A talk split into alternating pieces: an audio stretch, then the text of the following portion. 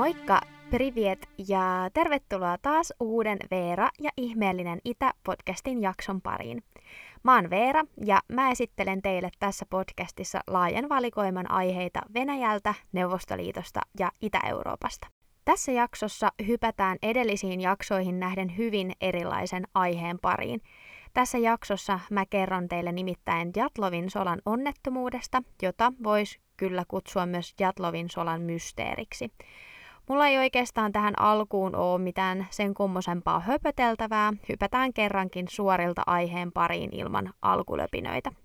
Tammikuussa vuonna 1959 koottiin 10 henkilön retkikunta, jonka tavoitteena oli suorittaa yli 300 kilometrin mittainen matka suureksi osaksi hiihtäen Venäjän pohjoiseen vuoristoon Sverdlovskin alueella lähellä Komin tasavallan rajaa.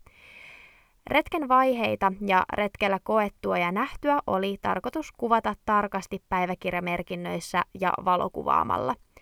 Retki oli ikään kuin omistettu Neuvostoliiton kommunistipuolueen 21.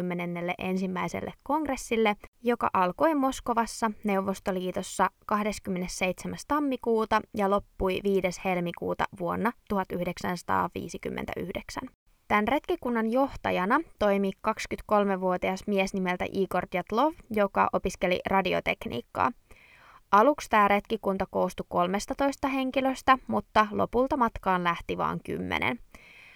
Djatlovin lisäksi retkikuntaan kuului seitsemän miestä ja kaksi naista, joista suurin osa oli Uralin polyteknisen instituutin opiskelijoita ja kuuluivat myös instituutin urheiluseuraan. Nuoresta iästään huolimatta kaikki näistä opiskelijoista oli kokeneita pitkän matkan hiihtäjiä ja vuoristossa liikkujia.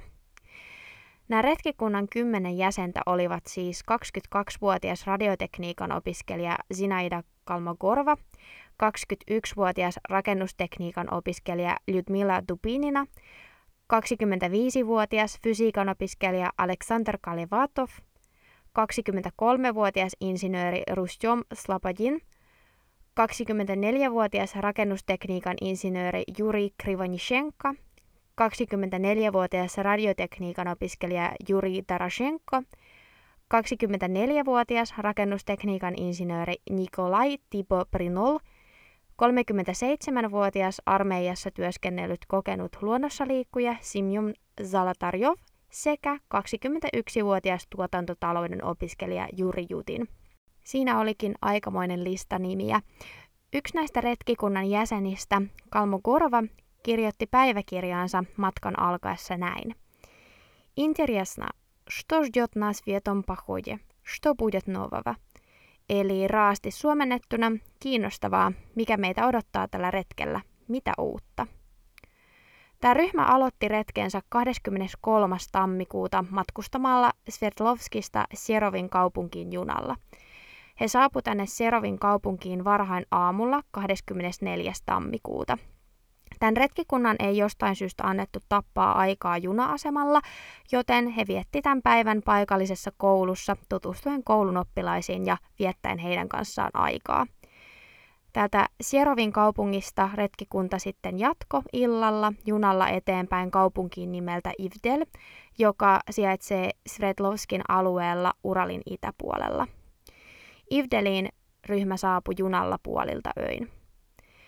Täältä Ivdelin kaupungista matkaa jatkettiin taas aamulla 25. tammikuuta bussilla pieneen kylään nimeltä Vijay, johon he saapu iltapäivällä kahden aikoihin 25. tammikuuta. Tämä Vijain kylä oli viimeinen asuttu kylä niin pohjoisessa, ja vaeltajia kuljetettiin kylästä vielä eteenpäin seuraavana päivänä 26. tammikuuta avolavasella kuorma-autolla. Tämä itse hiihtovaellus kohti tämän ryhmän päämäärää, eli yli 1200 metrin korkuista Otorten vuorta, alkoi lopulta 27. tammikuuta. Oli tosi tärkeää, että maastossa liikkuminen ja haasteelliset olot oli kaikille retkikunnan jäsenille tuttuja, sillä tämä Otorten vuorelle johtava reitti oli tosi haastava ja vaikeakulkuinen, ja se oli itse asiassa määritelty vaikeusasteeltaan haastavimpaan luokkaan, eli kategoria kolmoseen. Tämän Otorten vuoren nimi tarkoittaa alueen alkuperäiskansan mansien kielellä älä mene sinne. Vuorta tai sen itäistä osaa kutsutaan myös nimellä Holat Shal, joka on myös mansin kieltä ja tarkoittaa kuollutta vuorta. Mä en ihan saanut selvää, että onko tämä Holat Shal nimenomaan ton Otorten vuoren joku tämmöinen itäinen osa tai rinne, vai onko se tähän Otorten vuoreen jotenkin kuuluva pienempi vuori, mutta näihin viitataan vähän ristiin rastiin eri lähteissä. Öö, joka tapauksessa tämä Holat Shal, eli kuollut vuori, on nimetty tällaisen takia, että siellä ei ole mitään metsästettävää. Tälle retkelle ei voinut lähteä ihan noin vaan, vaan sitä varten tarvi anoa lupa. Ja Sverdlovskin urheilukomitea olikin sitten antanut tämän luvan ryhmälle 8. tammikuuta vuonna 1959. Myöhemmin tämän retkikunnan jäsenten omaiset on kritisoineet näitä luvanantajia, koska heidän mielestään oli tosi vastuutonta antaa ryhmälle lupa lähteä vaellukselle tutkimattomalle ja asumattomalle alueelle, jossa sääolosuhteetkin on tosi vaaralliset ja arvaamattomat. Oli myös tiedossa, että alueella esiintyy talvisin voimakasta myrskytuulta ja hurrikaaneja ja lumivyöryjä. Tämä ryhmä ei myöskään ollut saanut tarpeeksi rahoitusta tätä retkeä varten, ei tarpeeksi rahoitusta niin paljon, että heillä olisi ollut mukanaan esimerkiksi kiipeilyvälineitä, myrskynpitäviä takkeja, tarkkoja karttoja alueesta tai yhteydenpitovälineitä, kuten radiopuhelimia. Jossain lähteessä sanottiin, että kaikki ryhmän jäsenet eivät olleet myöskään kovin hyviä kiipeilijöitä, vaikka hiihtovaellus kaikille olikin tuttua. No, joka tapauksessa myöhään tämän ensimmäisen vaelluspäivän iltana 27. tammikuuta tämä ryhmä saapui sitten tämmöiseen hylättyyn kylään vanhalle kaivosalueelle ja yöpy tämmöisessä autiossa talossa. Jo tollon ensimmäisen vaelluspäivän iltana yksi ryhmän jäsenistä Juri Judin alkoi tunteen kipua jalassaan, Hänellä oli ilmeisesti jonkinnäköinen sairaus, joka aiheutti tässä jalassa tätä kipua, ja kipu yltyi lopulta niin kovaksi, että hän ei voinut jatkaa enää matkaansa. Seuraavana päivänä 28. tammikuuta Juri Jurin joutui sitten keskeyttämään tämän retken ja hyvästeleen ystävänsä ja palaamaan takaisin sairastumisen vuoksi. Tämä jalkakipu pelasti hänet, sillä Judin oli ainoa, joka selvisi tältä retkeltä hengissä. Loput yhdeksän retkikunnan jäsentä jatkosit matkaansa, eivätkä koskaan palanneet takaisin. Judin menehtyi lopulta vuonna 2013. Tämän Judinin matkan keskeytyksen jälkeiset tiedot vaelluksen vaiheista on tiedossa retkikunnan päiväkirjojen ja kameroiden ansiosta. Seuraavat päivät retkikunta eteni reitillä suunnitelman mukaan jokia ja alkuperäiskansan mansien pororekireittejä pitkin. Päiväkirjojen ja kuvien perusteella ryhmä saapui lopulta 31. tammikuuta Ylänköalueen reunalle ja alkoi valmistautumaan tuolle vuorelle nousuun. Seuraavana päivänä, ensimmäinen helmikuuta, ryhmä aloitti sitten haasteellisen vaelluksen solan läpi. Tämän ryhmän suunnitelmana oli ilmeisesti leiriytyä yöksi Solan toiselle puolelle, mutta huonon sään ja heikon näkyvyyden vuoksi he sitten eksy ja ajautu viralliselta reitiltä pikkasen länteenpäin kohti vuoren huippua. Huomattuaan tämän erehdyksensä, niin tämä ryhmä päätti sitten pysähtyä ja leiriytyä vuoren rinteelle odottaa tämän sään selkiytymistä. Matkaa sinne päämäärään oli lopulta enää vain kymmenisen kilometriä. Tämän ryhmän johtajan Igor Jatlovin oli tarkoitus ilmoittaa sähkösanomalla ää, tälle urheiluseuralle, jossa nämä kaikki jäsenet, tai melkein kaikki jäsenet oli, ja myöskin läheisilleen heti, kun tämä ryhmä olisi palannut takaisin sinne Visain kylään, josta ryhmä oli tämän vaelluksen aloittanut. Jatlov oli arvioinut, että ryhmä palaisi kylään viimeistään 12. helmikuuta, mutta tämä aikataulu oli melko optimistinen ja näin ei tosiaan tapahtunut, ryhmä ei palannut tänne kylään tuona päivänä. Tähän asiaan ei kuitenkaan heti reagoitu, sillä oli tavallista, että hiihtovaelluksilla sattui muutamankin päivän mittaisia viivytyksiä ilman, että mitään sen kummosempia ongelmia siellä matkan varrella olisi tullut.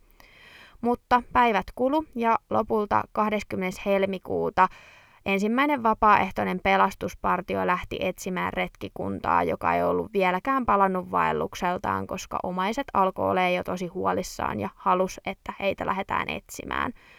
Myöhemmin näihin etsintöihin osallistusit myös viranomaiset ja armeija helikoptereineen ja lentokoneineen. Lopulta 26. helmikuuta nämä etsintäpartiot löysi tämän hylätyn leirin Otorten vuoren itäpuolelta. Leiri sijaitsi vuorelle vievässä solassa, poissa siltä suunnitellulta reitiltä. Tämä sola on myöhemmin nimetty Jatlovin solaksi, tämän retkikunnan johtajan Igor Jatlovin mukaan. Tämä löydetty teltta oli pahoin vaurioitunut. Siitä oli oikeastaan käytännössä enää jäljellä tämmöinen lumeen peittynyt riakalainen mytty, jonka sisältä löydettiin sitten varusteita, vaatteita ja kenkiä.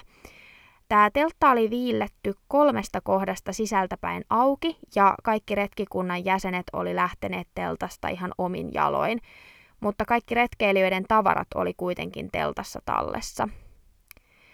Täältä teltalta lähteneet lumihankeen painautuneet jäljet johti alas rinnettä koilliseen kohti läheistä metsää. Näistä jäljistä päätellen vaeltajat oli kulkeneet kohti metsää jonossa melko rauhalliseen tahtiin sen sijaan, että olisi poukkoilleet ympäriinsä paniikissa juosten.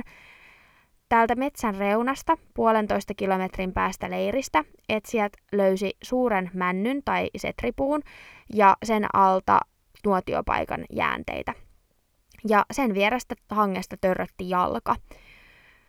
Kun sitä lunta hankea alettiin kaivamaan, niin sieltä paljastui Krivanitshenkan ja Doroshenkon ruumiit. Miehet oli alusvaattesillaan ja ilman jalkineita. Daroshenko makas vatsalla ja Krivanitshenka selällään. Tämän männyn oksia oli katkennut jopa 4-5 metrin korkeudesta ja puun kuoresta löydettiin myös ihmisen ihoa. Vaikutti siis siltä, että nämä miehet oli paniikissa kiivenneet korkealle puuhun, kädet vereslihalla ja katkoneet oksia kiivetessään. Tämän Krivanishenkon suusta löytyi myös hänen omasta kädestään irronnutta ihoa. Ja on mietitty, että on mahdollista, että hän yritti esimerkiksi pysyä siellä puussa mahdollisimman pitkään ja yritti saada sitten kangistuneet kädet hereille puremalla niitä. On myös mahdollista, että hän on ollut jotenkin tosi kauhistunut, pelästynyt jotain niin kovasti, että puri kättään estääkseen sitten itseään huutamasta. Sitä ei tiedetä, että olivatko nämä miehet kiivenneet puuhun pakoon jotain tai tähystämään hylättyä leiriä. Tämä näköala puusta nimittäin avautui nimenomaan leirin suuntaan. Oli se kiipeämisen syy mikä tahansa, niin he oli palanneet tai Darashenkon vammojen perusteella pudonneet maahan ja lopulta sitten pakastuneet kuoliaiksi. Epäselvää on, että miksi he olivat antaneet tämän lämmittävän nuotion sammua, vaikka täällä lähistöllä oli runsaasti polttopuuta, jota ei oltu käytetty. Ja tällä toisella näistä löydetyistä, eli Krivanishenkalla, ei ollut edes paleltumien lisäksi muita vammoja, joten hänen olisi ollut ihan täysin mahdollista kerätä täältä lähestöltä lisää puita nuotioon. Oli lisäksi selvää, että nuotiopaikalla oli ollut useampi henkilö kuin nämä kaksi, jotka löydettiin, mutta muita ruumiita ei siinä lähistöllä näkynyt. Djatlovin, Slobodinin ja Kalmagorvan kevyesti lumen alle peittyneet ruumiit löytyi sitten parin sadan metrin välein leirin ja metsän väliltä. Näiden ruumiiden asennoista ja jäljistä päätellen he kaikki kolme oli yrittäneet palata takaisin leiriin, mahdollisesti sen jälkeen, kun Krivanishenka ja Doroshenko oli jo kuollut. Nämä kolme, jotka löydettiin myöhemmin, eli Jatlov, Slobodin ja Kalmagorva, oli vähän paremmin pukeutunut kuin nämä kaksi aikaisemmin löydettyä, mutta heiltä puuttu silti tärkeitä päällysvaatteita, kuten käsineitä, päähineitä ja jalkineita – Jatlov oli tarrautunut viimeisillä voimillaan koivunoksiin ja hänen rannekellonsa oli pysähtynyt aikaan 5.31 aamuyöstä. Jatlov oli myös yskinyt verta ja hänellä ei ollut kenkiä jalassaan. Kalmogorvalta löytyi vyötäsiltään tylpän esineen aiheuttama mustelma, ikään kuin häntä olisi lyöty pampulla tai jollain muulla tylpällä esineellä, ja hänen nenästään oli vuotanut verta. Slobodin oli saanut iskuja päähänsä, ja sulaneen lumeen muodostumat painaumat hänen kasvojensa alla kerto hänen olleen vielä jonkin aikaa elossa kaatumisensa jälkeen. Hänellä oli myös pieni kallonmurtuma, mutta se ei ollut niin suuri, että se olisi ollut hengenvaarallinen. Nämä päähän kohdistuneet iskut saattoi olla seurausta joko siitä, että hän on itse toistuvasti kaatunut maahan, tai siitä, että joku oli lyönyt häntä. Yhdelläkään näistä viidestä helmi-maaliskuussa löytyneistä ruumiista ei ollut kuolemaan johtaneita vammoja, joten kuolinsyyksi määriteltiin sitten hypotermia. Edellisestä ruokailusta ennen kuolemaa oli näillä uhreilla kulunut 6-8 tuntia. Tämä hypotermiakin jättää kysymyksiä, sillä esimerkiksi Tarashenkon rakossa oli paljon vähemmän virtsaa kuin hypotermiaan menehtyneellä yleensä. Tarashenkon poskella oli myös tämmöistä harmaata vaahtoa, joka voisi viitata keuhkoödeemaan. Keuhkoödeema on siis sairaus, jossa keuhkoihin kerääntyy nestettä ja se johtaa hengenvaarallisiin hengityshäiriöihin. Tämä keuhkoödeema johtuu yleensä joko sydämen vajaatoiminnasta tai joskus ruumiin vammoista, keuhkokuumeesta tai lääkkeistä. Kulu aikaa pari kuukautta ja vihdoin 3. toukokuuta etsintäpartio teki seuraavan merkittävän löydön.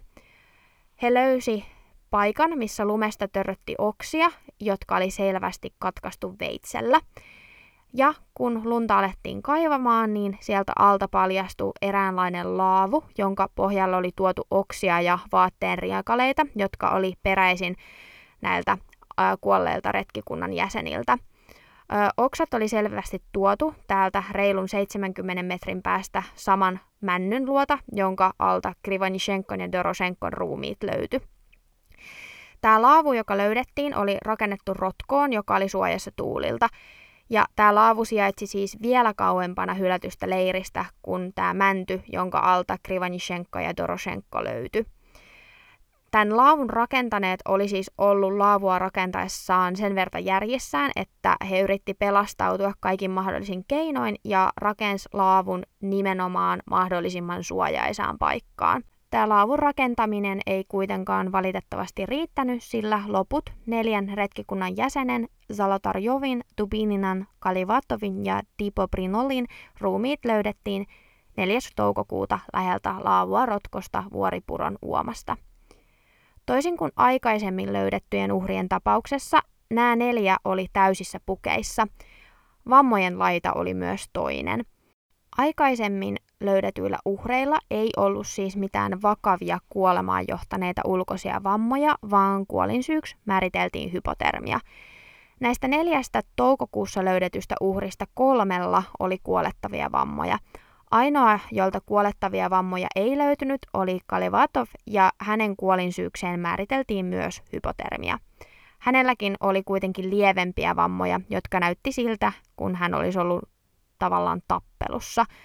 Esimerkiksi hänen nenänsä oli murtunut. Kipoprinolilla oli paha kallon murtuma ja Dubininilla ja Zolotarjovilla oli massiivisia murtuvia rintakehän alueella ja kylkiluissa ja niistä oli aiheutunut runsasta sisäistä verenvuotoa. Dubininalta puuttu myös kieli – Osassa lähteissä kerrottiin, että yhdeltä tai kahdelta puuttu myös silmät, mutta tästä mä en ole kuitenkaan ihan täysin varma, koska tästä ei ollut kaikissa lähteissä tietoa. Voi olla hyvin mahdollista. Luun murtumat oli erään asiantuntijan mukaan samaa luokkaa kuin pahassa autoonnettomuudessa ja ne oli syntynyt vielä uhrien elossa ollessa – mitään ulkoisia ruhjeita tai haavoja uhreilla ei ollut ja vaikutti siltä, että vammat olisi aiheutunut jonkinlaisen kovan paineen seurauksena. Outoa oli myös se, että Dubininan ja Zolotarjovin vammat oli hyvin samanlaiset, vaikka he oli ruumiin rakenteeltaan hyvin erilaisia. Melko kummallista tapauksessa oli myös se, että retkikunta hylkäsi leirinsä keskellä yötä, mahdollisesti kun he oli jo nukkumassa – Heillä ei ollut päällysvaatteita yllään, kaikilla ei edes jalkineita tai sukkia, vaikka myrskys ja pakkanen paukkui 30 asteen tienoilla. Teltta oli tosiaan sisältäpäin revitty, joka viittaa todella kovaan pakokauhuun ja kiireeseen pois teltasta. Kokeneet vaeltajat tiesi varsin hyvin, että niukassa vaatetuksessa ulkona liikkuminen tietää aivan satavarmaa kuolemaa. Eli mikä voi aiheuttaa tämmöisille kokeneille maastossa liikkujille niin kovan kuoleman pelon ja pakokauhun, että he lähtis ilman vaatteita kovassa kiireessä teltasta ulos repimällä sen auki, vaikka ulkona paukkuu hengenvaarallinen pakkanen. Osa näistä uhreista löytyi siis hyvin niukasti pukeutuneina. Tämän niukan pukeutumisen voi selittää se, että hypotermia-tapauksissa tällainen niin sanottu järjenvastainen riisuutuminen on melko yleistä. Kun tajuissaan olevan henkilön ruumiin lämpö laskee alle 34 asteen, niin tajunnan tilassa alkaa esiintyä häiriöitä – hypotermiasta kärsivän arvostelukyky heikkenee ja hän voi tosiaan jopa alkaa vähentää vaatetustaan, joka tietysti sitten edistää yhä edelleen tätä ruumiin lämmön laskua.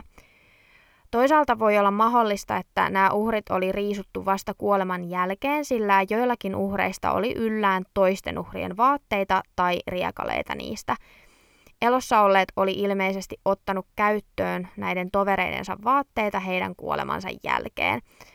Yhdellä uhreista löydettiin muun muassa muutamat sukat jalasta, kun toisilla ei ollut sukkia lainkaan, joka voisi tosiaan selittyä sitten tällä, että nämä elossa olevat oli sitten ottanut kuolleilta tovereiltaan vaatteita käyttöön. Täältä rotkosta löytyneiden uhrien vaatteista löydettiin myös korkeita säteilypitoisuuksia. Tälle säteilylle ei ole kuitenkaan koskaan saatu mitään täysin varmaa selitystä, vaikka erilaisia teorioita säteilylle kyllä on, ja näihin teorioihin siirrytään sitten piakkoin. Kummallinen seikka on myös se, että täältä rotkosta löytyneellä Zolotarjovilla roikku kamera kaulassa, mutta tämän kameran filmi oli kyllä tuhoutunut – Kysymys on, että minkä takia miehellä oli kamera mukana, kun retkikunta oli hylännyt leiriinsä niin kiireellä keskellä yötä ja mahdollisesti kesken unien. Hän tuskin kuitenkaan oli nukkunut tämä kamera kaulassa. Kaikkien muiden vaeltajien kamerat kuitenkin löytyi teltasta. Onko siis mahdollista, että tällä Zolotarjovin filmillä olisi tallentunut jotain niin tärkeää, että se oli ehdottomasti otettava mukaan – vaikka kaikki muu omaisuus jätettiin hylättyyn leiriin. En tiedä, eikä sitä voi koskaan tietää, koska fi- se filmi on tosiaan tuhoutunut. Neuvostoliittolainen onnettomuustutkinta päätettiin hyvin pian, jo toukokuussa 1959, ja tutkinnan lopputulemana oli, että kuolemat aiheutti tällainen tuntematon pakottava luonnonvoima. Ei siis mitenkään hirveän syvällinen selitys tapahtuneelle. Tämän tutkinnan asiakirjat vietiin salaiseen arkistoon ja niiden valokopiot tuli julki vasta 90-luvulla. Osa papereista oli kuitenkin kadonnut. Tämä tutkinta oli ja on muutenkin tosi kyseenalainen ja kiistanalainen ja joidenkin tutkijoiden mukaan armeija ohjaili tutkintaa ja viranomaiset tahallaan sivuuttivat joitain faktoja. Vaikka tämä virallinen tutkinta päättyi tosi nopeasti, niin on kehitetty tietenkin valtava määrä erilaisia luonnollisia ja yliluonnollisia teorioita sekä tietty salaliittoteorioita siitä, mitä sellaista vaelluksella oli saattanut tapahtua, että kaikki yhdeksän retkikunnan jäsentä menehtyi varsin mysteerinomaisella tavalla. Mikä on voinut aiheuttaa semmoisen tilanteen, että yhdeksän kokenutta retkeilijää lähti ilman kunnollista vaatetusta paniikissa teltassa – mutta rauhoittu heti teltasta päästyään, mutta silti kävellyt yhdessä jonossa reilun kilometrin päähän pakoon leiristä. Miksi joku oli kiivennyt puuhun ja minkä takia sinne männyn alle tehnyt nuotion tulta ei pidetty yllä? Ja miksi nämä ryhmän jäsenet erkaantu toisistaan ja mikä on voinut aiheuttaa kaikki uhrien kummalliset vammat? niin paljon avoimia kysymyksiä ja yksikään teoria ei pysty vastaamaan täydellisesti näihin kaikkiin. Teorioita on silti ja niitä on kehitetty ainakin 75 erilaista ja seuraavaksi mä esittelen teille niistä osan. Alkuvaiheessa epäiltiin, että tämän alueen alkuperäiskansa mansit olisi saattanut murhata rituaalinomaisesti nämä retkikunnan jäsenet, koska he olisi saattanut kulkea näiden mansien pyhillä alueilla. Nämä mansit on Venäjällä Hantimansian autonomisessa piirikunnassa ja sen lähialueella asuva suomalais-ukrilaista mansinkieltä puhuva kansa. Manseista ja hanteista käytetään yhteisnimitystä opinuukrilaiset ja heillä on Venäjän lainsäädännössä tunnustettu vähälukuisen alkuperäiskansan asema. Tämä manseihin liittyvä teoria hylättiin kuitenkin hyvin nopeasti, sillä alueelta ei löytynyt muiden kuin retkikuntalaisten jalanjälkiä, eikä uhreissa näkynyt myöskään merkittäviä väkivallan merkkejä. Nämä vammat oli myös liian suuria ihmisen aiheuttamiksi. Rotko, josta nämä uhrit löydettiin, oli sen verta syvä, että on arvioitu, että nämä kuolettavat vammat on voinut syntyä siitä rotkoon putoamisen seurauksena. Teoriaa heikensi myös se fakta, että nämä uhrit löydettiin alueelta, joka ei itse asiassa ollut lähelläkään mansien pyhänä pitämää aluetta, ja nämä mansit vieläpä osallistu retkikunnan etsintöihin ja oli niissä isona apuna. Toinen väkivaltaan liittyvä teoria oli, että jostain läheisestä vankilasta olisi ollut vanki tai vankeja karkumatkalla, ja retkikunta olisi sitten joutunut vankien väkivallan kohteeksi mutta tämäkin teoria kuopattiin varsin nopeasti, koska sieltä lähialueen vankiloista ei ollut yhtäkään vankia karkuteilla, eikä nämä uhrien vammat tosiaan viitannut väkivaltaiseen kuolemaan. Tämä retkikunta oli myös jättänyt telttaan kirveitä ja puukkoja, eli jos ne olisi joutunut ihmisten tai eläinten hyökkäyksen kohteeksi, niin miksi ei olisi ottanut sitten aseita mukaan paetessaan teltasta? On mietitty myös lumivyöryn mahdollisuutta. Ö, ehkä retkeilijät kuuli vyöryn jylinän ja lähti sitten sitä paniikissa karkuun, mutta tämäkin teoria hylättiin, koska tällä alueella lumivyöryn mahdollisuus oli tosi, tosi epätodennäköinen. Mitään merkkiä vyörystä ei ollut ja rinne oli myös liian matala vyöryn syntymiseen – ja vaikka tämä vyöry olisi jylissy jossain kauempana, niin tämmöiset kokeneet vuorilla liikkuneet vaeltajat olisi tuskin sitä pelästynyt ja sen takia sitten lähtenyt ilman kunnollista vaatetusta hankeen tarpomaan. Kuuloalueen alapuolelle jäävien infraäänien on arvo, arveltu myöskin olleen yksi mahdollinen syy uhrien käytökseen. Tämmöisiä infraääniä esiintyy luonnossa esimerkiksi myrskyissä, kovissa tuulissa ja revontulten yhteydessä. Näitä infraäänien vaikutuksia tunnetaan vielä huonosti, mutta ainakin yhdessä kokeellisessa tutkimuksessa on osoitettu, että nämä infraäänet saattaa saada aikaan levottomuutta, pahoinvointia, kylmiä väreitä, surua, hermostuneisuutta ja silkkaa pelkoa. Kun keho aistii jotain, mitä korva ei kuule, niin syntyy tämmöisiä aavemaisia kokemuksia, jotka voi ajaa ihmisen jopa hirmutekoihin – Nämä infraäänet ei kuitenkaan yksistään selitä tätä tapahtunutta, sillä koetilanteessa infraäänen aiheuttamia oireita havaittiin vain yhdellä viidestä koehenkilöstä. Jatlovinsolan tapauksessa kaikki yhdeksän retkikunnan jäsentä kauhistuivat yhtä aikaa. Ainakin mun omaan korvaan kuulostaa oudolta, että kaikki yhdeksän sattuisi saamaan äänistä oireita. Toisaalta muutaman henkilön oireilu on toki voinut aiheuttaa jonkinlaisen joukkohysterian, mutta jos kyse oli infraäänien aiheuttamista oireista ja joukkohysteriasta, niin miten sitten selittyy se, että nämä hangesta löydetyt jalanjäljet viittasivat tämmöiseen rauhalliseen kulkuun jonossa teltalta poispäin sen sijaan, että retkeilijät olisi poukkoilleet paniikissa ympäriinsä. Tämän onnettomuuden syyksi on ehdotettu myös ryhmän keskeistä riitaa, on mahdollista, että nämä retkeilijät olisi alkanut ryypiskellä teltassa ja tilanne oli sitten eskaloitunut. On mahdollista, että joku miehistä olisi käynyt liian tuttavalliseksi naisten kanssa tai jostain pienestä sananharkasta olisi voinut syntyä suurempi kahnaus. On kuitenkin jotenkin hyvin vaikea uskoa, että pelkkä alkoholi saisi aikaan tonlaisen joukkohysterian, että ryhmän jäsenet lähtisivät tarpomaan hangessa vähissä vaatteissa kilometrien päähän ja jopa kiipeämään paniikissa puuhun.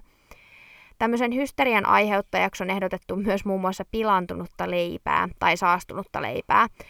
On nimittäin epäilty, että retkikunnan mukanaan kantama leipä olisi voinut olla torajyväsienen saastuttama. Torajyväsieni on tämmöinen kotelosienitauti, jota esiintyy yleisimmin rukiissa, ruisvehnässä ja joskus myös ohrassa. Se on myrkyllistä ja kun se päätyy ihmiseen, ihmisen suun kautta, niin se aiheuttaa hallusinaatioita, pahoinvointia, mielenhäiriöitä ja tajuttomuutta. Voisi olla toki ihan mahdollista, että koko tämä ryhmä oli syönyt illalla ennen nukkumaan menoa saastunutta leipää ja sitten yksitelle heräillyt keskellä yötä pahoinvointiin ja tai hallusinaatioihin ja lähtenyt sitten teltasta hankeen hortoilemaan. Toinen hallusinaatioihin viittaava teoria on, että retkikunnan jäsenet olisi osallistunut johonkin salaiseen KGPn tai armeijan lääketestiin, ja nämä lääkkeet olisi sitten aiheuttanut jonkin kaltaisen järjenmenetyksen, joka olisi ajanut retkeilijät tämmöiseen onnettomuuteen tai ihan tappamaan toisensa. toisaalta tosiaan näihin kuolemaan johtane- tai nämä kuolemaan johtaneet syyt ei vaikuta olevan väkivaltaan liittyviä, ja nämä rotkosta löytyneet uhrit oli tosiaan ollut niinkin järjissään, että osas rakentaa laavun suojaiselle paikalle. Ei kuulosta mun mielestä mitenkään hallusinaatioista kärsivien ihmisten toiminnalta. Ja mä mietin tuossa leipäteoriassa myös sitä, että eiköhän ruumiin avauksessa tommonen myrkytystila olisi jotenkin tullut ilmi. En tietenkään ole varma, koska en ole lääketieteen ammattilainen, mutta tämmöinen tuli mieleen. Eräs teoria on, että ryhmän, ryhmän jäsenet olisi paineet teltasta savua. Nämä retkeilijät teki ruokaa ja lämmitti telttaa teltan sisällä tulisijalla, josta savu kulki tämmöistä itsekyhettyä piippua pitkin teltasta ulos. On ihan hyvin mahdollista, että ruokaa tehdessä tai lämmittäessä jokin oli mennyt vikaan tämän piipun kanssa ja teltta olisi äkkiä sy- sitten täyttynyt savusta, jolloin hengittäminen oli vaikeaa. Tämän teltan katosta löytyi pieniä viiltoja, joten on ihan mahdollista, että niitä oli tehty, jotta tämä savu pääsisi sitten ulos tuolta teltasta. Mutta lopulta savua olisi sitten ollut niin paljon, että ryhmä olisi painut teltasta paniikissa viiltämällä sitten teltan seinämät auki. Tämä selittäisi sen, että miksi teltasta pakeneminen oli selkeästi tapahtunut mielettömässä pakokauhussa, mutta sitten sen jälkeen kuitenkin ryhmä oli kävellyt yhdessä rauhallisesti leiristä poispäin. Tämä teoria tosiaan selittää mun mielestä tämän teltasta poistumisen, mutta jättääkin sitten kaiken muun auki. Miksi ihmeessä nämä retkeilijät olisi kävellyt leiristä niin kauas ilman kunnollista varustusta, jos paon syynä oli tavallaan vaan savu? Eikö olisi kuitenkin ollut fiksumpaa sitten avata teltta ja päästää savu pihalle? Tulta teltassa ei varmastikaan ollut enää paon jälkeen, koska teltta ei ollut palannut lyhistymisestään huolimatta. Ja tämä teoria ei myöskään selitä näitä kummallisia vammoja, joita uhreilla oli. Ää, täältä alueella tai täällä alueella tehtiin pari kyseenalaista havaintoa, jotka vois myös liittyä onnettomuuteen. Toisen havainnoista teki toinen vaellusryhmä, joka kulki noin 50 kilometriä etelämpänä tapahtumapaikasta samana yönä, kun tämä onnettomuus tapahtui. Ja tämä vaellusryhmä kertoi nähneensä oransseja valonkehiä pohjoisella yötaivaalla, ilmeisesti juurikin tämän Otorten vuoren suunnalla. Myös Iftelin kaupungissa ja sen lähialueilla oli toistuvasti samaisen vuoden helmi-maaliskuussa havaittu tämmöisiä samanlaisia kaaria. Näille kaareville valonkehille ei kuitenkaan koskaan ole saatu selitystä, kuten ei monelle muullekaan asialle tähän onnettomuuteen liittyen. Toinen selittämätön havainto oli, että eräs entinen tutkimusviranomainen kertoi yksityisessä haastattelussa, että hänen dosimetrinsä oli osoittanut voimakasta säteilyä Otorten vuorella, joka voisi myös selittää tämän uhrien vaatteiden säteilyn, mutta tämän vuoren säteilyn alkuperä ei kuitenkaan ole varmasti tiedossa. Yksi mielenkiintoinen teoria on myös se, että armeija olisi käyttänyt aluetta ohjusten koeammuntaan ja peitellyt sitten tähän onnettomuuteen johtaneita syitä. Joissain raporteissa nimittäin, mainitaan, että alueelta löydettiin runsaasti metalliromua. Voisi olla ihan mahdollista, että viranomaiset oli salamyhkäisiä tapauksen tutkinnassa ja päätti sen myös pikaisesti juurikin tämän salaisen asetestauksen vuoksi. Jatlavin Solan mysteeristä kirjan kirjoittanut ja juttua myös vuosia seurannut Anatoli Kutsin usko aina, että vaeltajat joutuu Neuvostoliiton salaisen radioaktiivisen asekokeen uhreiksi. Myös tämän vaelluksen sairastapauksen vuoksi keskeyttämään joutunut Juri Judin usko tähän teoriaan. Tämä asekoe voisi selittää samaan aikaan valoilmiöt ja säteilyn sekä vammat, jotka tuntu aiheutuneen suuren paineaallon seurauksena. Mutta tämän teorian uskottavuutta heikentää kuitenkin se, että uhrien vaatteissa havaittu säteily ei ollut ominaisuuksiltaan sellaista, että se viittaisi sotilaskäytössä olevaan ydinmateriaaliin. Nämä uhrithan oli tämmöisen teknisen alan opiskelijoita ja osa heistä vielä ilmeisesti työskentelikin jotenkin niin kuin ydinfysiikan parissa, joten yksi mahdollinen säteilylähde lähde saattoi olla esimerkiksi laboratoria. Villeimmissä teorioissa syytetään sitten ufoja ja murhanhimoista jetiä. Nämä ufot ja lumimies tuntuu olevan monen mysteerin teorioiden vakiokalustoa. UFO-teorioihin on kannustanut tämän Krivanishenkan kameran filmin viimeinen kuva, ruutu numero 33. Tämä kuva oli muuten täysin tumma, mutta sen vasemmassa laidassa oli outo valonlähde, ikään kuin tämmöinen taivaalta putoava tulipallo. Ja tämä kuva herätti hurjia teorioita aina ufojen hyökkäyksestä salaisiin ohjuskokeisiin. Mun ei tarvi varmaan edes ääneen sanoa, että mitä mieltä mä tästä oon, että eiköhän tapahtumalle löydy joku edes hitusen loogisempi selitys kuin ufot. Hautajaisten jälkeen omaiset kerto, että näiden uhrien iho oli ollut jotenkin kummallisen tumman päivettyneen näköinen. Tästä ei mainittu tai tätä seikkaa ei otettu huomioon tutkinnassa. Tämä tumman päivettynyt iho kuitenkin ilmeisesti huomattiin vaan näillä toukokuussa löydetyillä uhreilla eikä aiemmin löydetyillä todettu vastaavaa tämmöiset värimuutokset pitkään kuolleina olleiden ruumiissa on kuitenkin ihan normaali ilmiö, varsinkin kun ruumiit on alkanut jo hajoamaan sulavan lumen seurauksena. Dubininan kieli on myös herättänyt paljon kysymyksiä ja keskustelua. Se on aika pieni yksityiskohta koko tässä suuressa onnettomuudessa ja suuressa mysteerien vyyhdissä, mutta se saa jotenkin tosi paljon huomioon. Mä en tiedä, onko se vaan se, että on jotenkin ällöttävä fakta. Mutta tällä kielen katoamisella voi olla ihan luonnollinen ö, syy, että se on ihan vaan luonnollisen hajoamisen seurausta, mutta toisaalta miten sitten selittyy se, että naisen vatsasta löydettiin noin 100 gramman verran hyytynyttä verta. Tämän veren vuoksi jotkut usko, että, tai uskoo vieläkin, että uhrin sydän pumppasi vielä verta, kun tämä kieli irtos tai se irrotettiin suusta.